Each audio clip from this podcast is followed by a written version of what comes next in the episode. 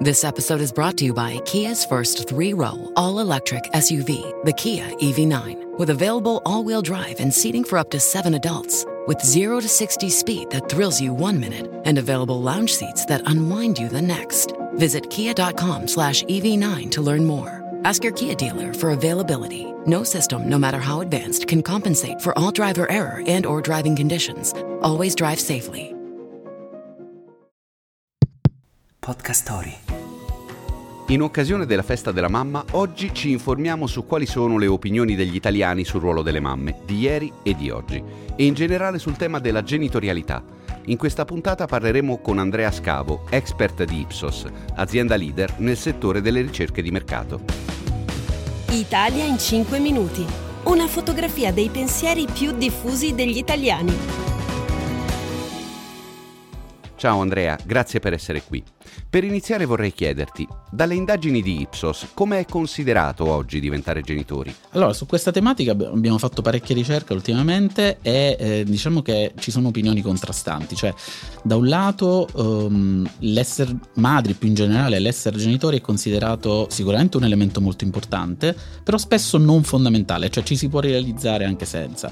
Dall'altra parte troviamo invece circa un terzo del campione che attribuisce alla genitorialità un'importanza molto maggiore, cioè addirittura un aspetto fondamentale, caratteristico della propria personalità e della propria realizzazione. Sono curiosamente soprattutto gli uomini, soprattutto gli uomini con figli, i papà.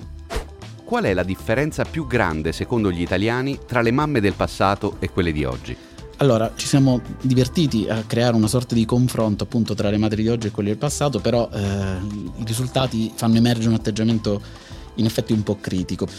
Però appunto queste voci critiche sottolineano come le madri di oggi rispetto a quelle del passato siano più permissive, forse troppo, lo pensa l'82% addirittura. Vengono anche riconosciuti degli aspetti positivi, in particolare il fatto che eh, riescano ad avere un quadro più chiaro riguardo alla vita dei propri figli e dei propri coetanei, questo lo pensa il 52%.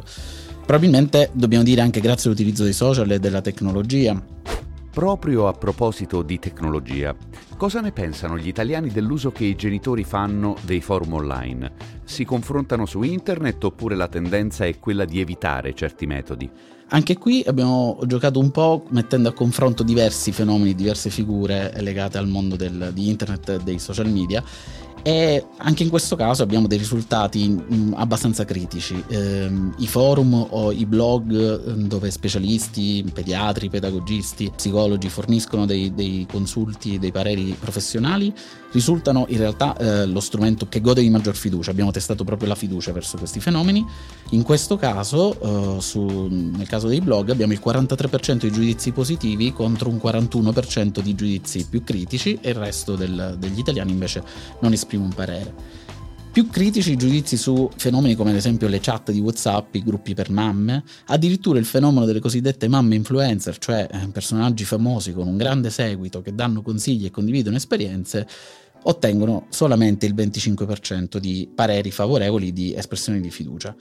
L'ultima domanda per te, Andrea, riguarda una questione che apre un dibattito politico non semplice vorremmo parlare della maternità surrogata. Che cosa ne pensano gli italiani? Bene, su questo ci siamo agganciati all'attualità politica delle ultime settimane ponendo un quesito molto specifico relativo in particolare alla possibilità che i genitori di bambini nati all'estero attraverso processi di maternità surrogata al rientro in Italia possano registrare i bambini come figli di entrambi i membri della coppia.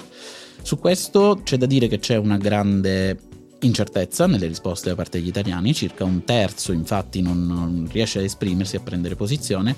Chi lo fa si divide con una maggioranza di favorevoli, il 40% eh, si dichiara favorevole a questa ipotesi di registrazione, mentre sono contrari il 24%. Ovviamente le risposte sono correlate agli orientamenti politici dei rispondenti, ma anche sorprendentemente al genere, e cioè abbiamo una percentuale di donne favorevoli a questa ipotesi che è maggiore, mentre tra gli uomini uomini i pareri favorevoli si fermano al 35%. Secondo la Vox Populi raccolta, il diventare genitore è considerato uno degli step della vita più importanti. Alle madri di oggi si attribuisce la fortuna di avere più libertà, ma un maggior attaccamento ai figli.